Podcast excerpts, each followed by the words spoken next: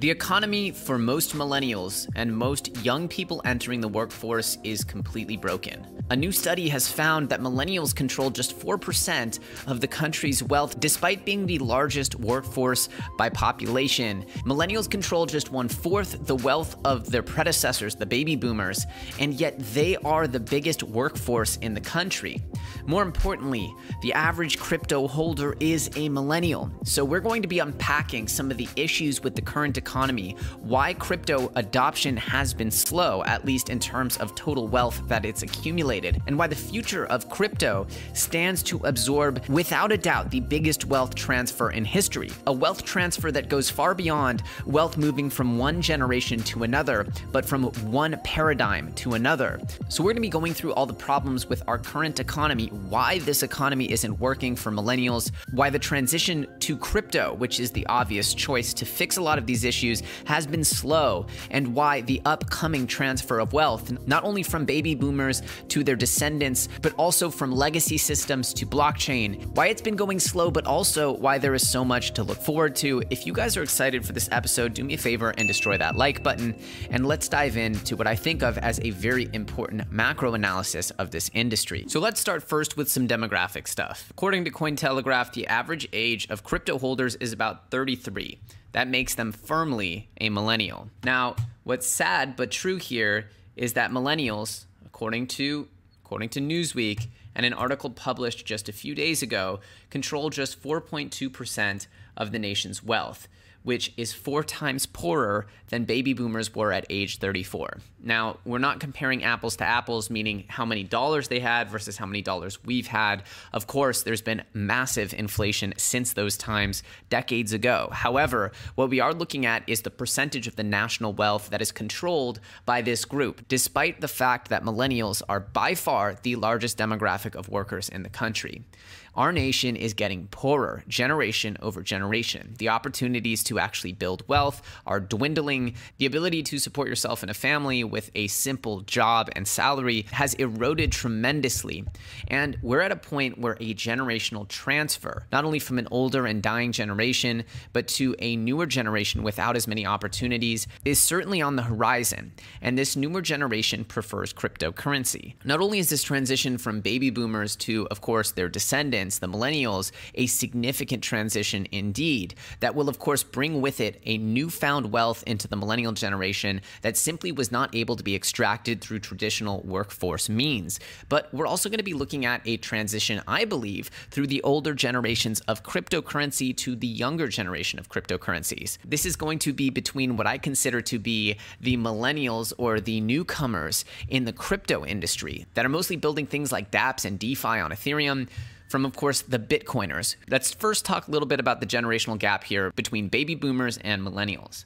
The millennial generation, people born between 81 and 96, make up the largest share of the US workforce but control just 4.6% of the nation's total wealth. Baby boomers, people born between 1946 and 1964, currently control 10 times more wealth than millennials, whose 72 million workers make them the most represented group in the workforce. Although it's not unusual for younger age groups to have less money than their elders, the average baby boomer working in 1989 during their early 30s had quadruple the wealth wealth of the millennials have at the exact same age today. Three millennials, Mark Zuckerberg, Dustin Moskovitz, who co founded Facebook Inc., and Walmart Inc. heirs Lukas Walton, hold $1 out of every $40 among their generation. Three people control one out of every $40. That's 2.5% of our entire generation's wealth in three people. This is the hyper-centralization of power, the hyper-centralization of wealth that has occurred because of the tech boom, which of course has led to exponentially raising stock prices for the select few that have owned them. And of course, that is not really a good indication of widespread prosperity and wealth throughout our generation. In fact, what we're seeing here is that it's almost abominable how little wealth is controlled by the millennial generation. And this 4.6% of wealth that's controlled by millennials is compared to a 21% that was controlled by boomers at the exact same age. What we're seeing here is a huge tension between an old generation that came by wealth in a very strong period of prosperity for America. It was right after the post war recovery, and American industry was booming for many decades. And most of those industries have completely dried up for young people, yet that wealth is still there in the older population and growing in things like the stock market, which benefit from raising stock prices. And this is as Generation X, the generation between the baby boomers and the millennials,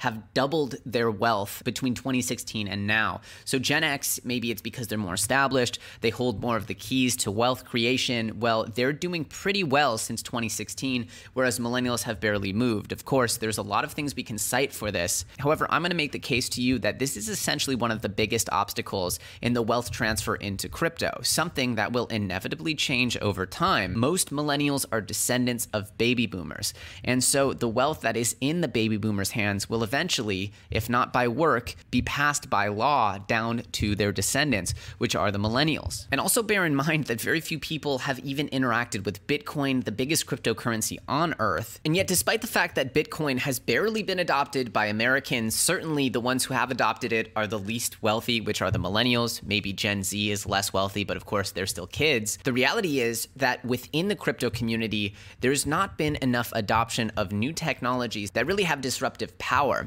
And I think that there's a great example of this in this tweet to my right.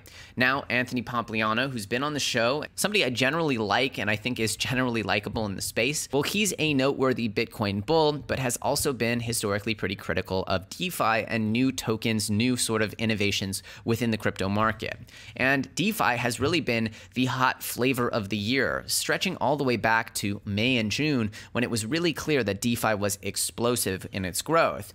And yet, it took all the way till the end of October for Pomp, one of the big investors in the space, someone who's actually built a career essentially researching these assets and claiming that he understands their disruptive nature saying he's just started reading about DeFi all weekend. Thinks it's very obvious that Bitcoin is the first and most popular DeFi product, but he's open to learning about others. Now, I think this tweet really summarizes the issues going on with further adopting crypto, because the reality is that Bitcoin has started to slip into the gold 2.0 narrative almost irreversibly. And gold is not something that is very fast moving. Gold is not something that most people care very much about. Gold has never been making news stories to young people. It's not the disruptive and explosive tech side of things that people know and love. In fact, one could say that gold is objectively boring. Now, with that said, gold still holds a lot of wealth, and so does Bitcoin. But the things that I believe are going to truly catalyze a new transition into a Web3 economy where there are more opportunities for average people to earn money by essentially going around and using products and services online, I believe that world's coming through cryptocurrency, and I personally believe the biggest opportunity is with gaming. And most Bitcoiners not even taking the time to learn or read about the most explosive new trends in the industry. We have a dual layer fragmentation. One is, of course, between the wealth being created by prior generations in America that's simply not being created within the millennials. The millennials are really the first ones to desperately need a change from the current monetary policy that has almost completely excluded them from wealth creation. Then we also have the Bitcoin supremacy, if you will, of people who are unwilling to accept the fact that there aren't new innovations happening within the blockchain space. I mean, imagine that you have a new technology that's created and everybody thinks that the first version of it is the only one that should be followed and follow the original white papers like Bibles. I don't think that that makes any sense. Imagine if we had just stuck with Netscape and never evolved past that for internet browsers. But I mean, for what it's worth, obviously Bitcoin is decentralized finance. It's a decentralized bank account and it's decentralized wealth. That's an amazing piece for DeFi. In fact, it's a foundational piece. But of course, we know that there's more than just a savings account that we use in our traditional financial system. And so, without getting into the weeds here, I think that this tweet is a pretty hyperbolic example of what's going on with the Bitcoin supremacy towards non Bitcoin things, as well as understanding that even Bitcoin is being held up by the lack of wealth within the demographic most likely to adopt these assets. So, the challenge for cryptocurrency is twofold. Firstly, the demographics that need this the most, the ones that actually have been left behind by the current monetary policy and economy. Of course, the millennials, who are four times poorer than their predecessors, the baby boomers, they simply don't have access to enough wealth to really kick off this cycle, but they will in due time.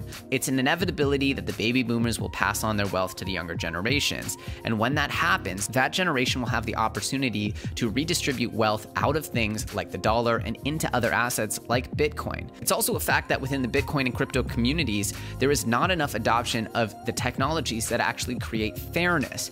Bitcoin is an amazing system, but there already is and will inevitably be a completely unfair distribution of coins.